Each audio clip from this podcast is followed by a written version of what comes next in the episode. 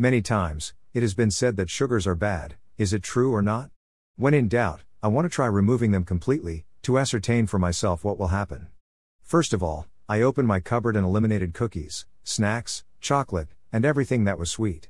Then in the freezer, the ice creams and popsicles. Now, having thrown all this stuff away, I asked myself, and what am I going to have for breakfast now? And in the evening after dinner, when I get that craving for dessert, what will I do?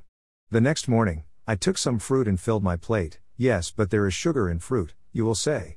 True, but they are not processed or refined sugars, it is a simple sugar, called fructose, which is important for our nutrition. In the morning, it is also recommended to eat a whole meal, for example, eggs, rice, and vegetables. Because it's important to eat well to face the day, with only fruit, at 10 o'clock you'll still be hungry, and this is how you'll fall into the temptation of a dessert, taken from the vending machines. So, in addition to the fruit, I'll make myself two eggs, and a little sauteed bacon. I face my half day and midday arrives. The mistake that is usually made is to eat white pasta with a sauce. Therefore, pasta first of all contains added sugars, and then, immediately after, you will have a feeling of sinking, which will make it difficult for you to face the other half of the day. So I decide to have a steak, with raw vegetables. I don't eat bread, crackers, etc., because there is sugar there too, and I want to eliminate everything sugary there is. The evening arrives, I have dinner with a plate of wholemeal pasta, which contains a small amount of sugars, but not refined. In fact, it is the best pasta, if we want to avoid glycemic peaks, because it is not subjected to refining processes. We continue with dinner, after the pasta, I make myself a plate of vegetables. The worst comes now, when I sit in front of the television, and I miss having something sweet there to consume. I manage to resist, but the next day I ask myself, how will I be able to solve that problem of the evening, and of the intervals during the day?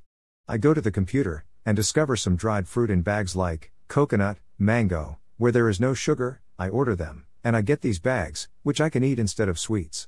Days go by, now I no longer even feel the need to consume sweets, even when we go out with friends, who consume ice creams, sugary drinks, I take what does not contain sugar, and for me it is good, because by not eating sugars, my palate has been refined, I can feel the flavors for what they are, and fruit is sweet for me, because I no longer have that strong sugary sensation of before, when I ate anything sweet. As you can see, if you want to stop, with a little effort, you can do it. Unfortunately, this society is based on bars and sweets of all kinds. Just go to the supermarkets and look around, endless sweets, and of every quality. This can only create the problem of obesity and diabetes, some of the diseases that sugar causes. With all this, a slice of cake if it happens, you can eat. What leads to having serious problems is taking it every day in quantity. I don't want to explain in medical terms what sugar causes to our body, just by reading what doctors say, we should stop eating it immediately. So, what all the confectionery industries are proposing to us is nothing but poison for our body, the decision is yours to take it, or not. See you next podcast.